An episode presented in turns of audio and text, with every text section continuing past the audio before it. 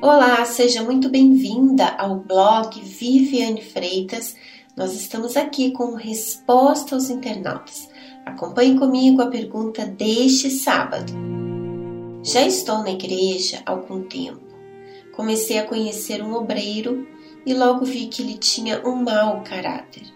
Conversava comigo e outra menina e terminamos. Me livrei desse sentimento. Depois de bastante tempo, conheci outra pessoa que também é da igreja, mas não era de Deus. Estava vendo pornografia, mentindo. Quando chegou o meu conhecimento, terminei tudo. Mas não consigo vencer esse sentimento. Me sinto longe de Deus, mal por essas situações. Eu não quero ser qualquer uma que namora um hoje e outro amanhã pois eu planejei tudo de casar com meu primeiro namorado e só fui levada pelo meu coração. Me ajude a me livrar destes sentimentos e me voltar para Deus. Não confio mais em homem nenhum. Bem, amiga, como você mesma disse, você foi levada pelo seu coração.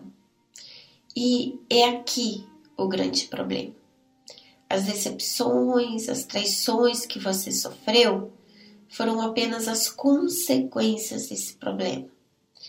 O nosso coração, ele é um poço sem fim de sentimentos.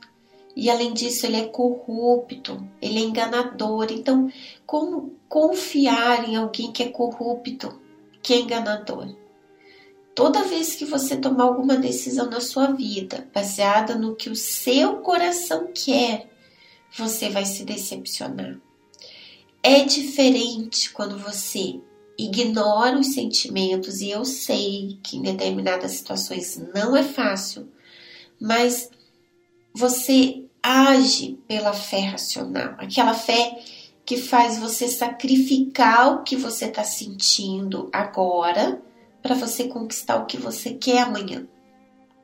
Então, amiga, o que, que você tem que fazer nesse momento? Não queira se relacionar com ninguém agora.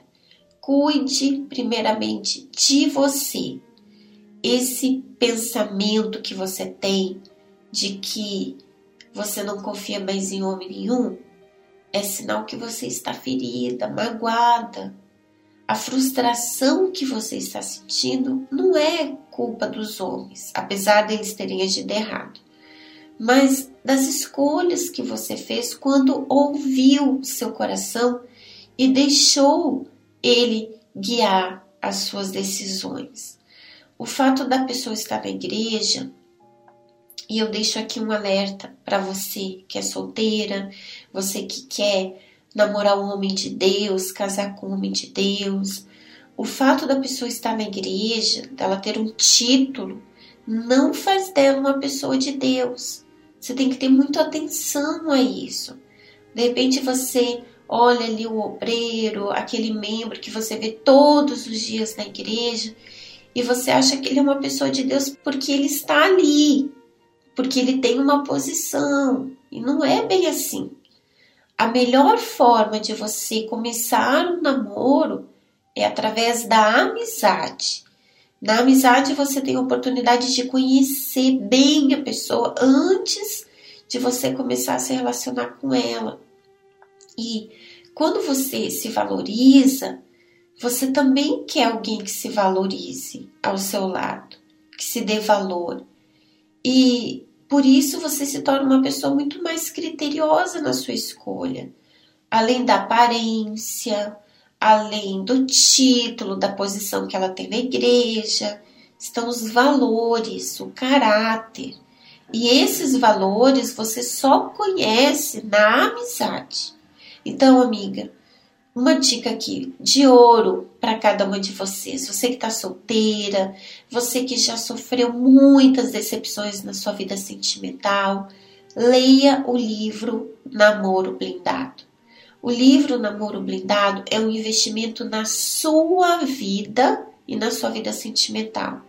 Se você ler esse livro e você colocar as orientações que estão ali em prática na sua vida, você nunca mais vai se decepcionar, tá bom? Ficamos por aqui. Um grande abraço e nos encontramos no próximo sábado. Até lá. Tchau, tchau.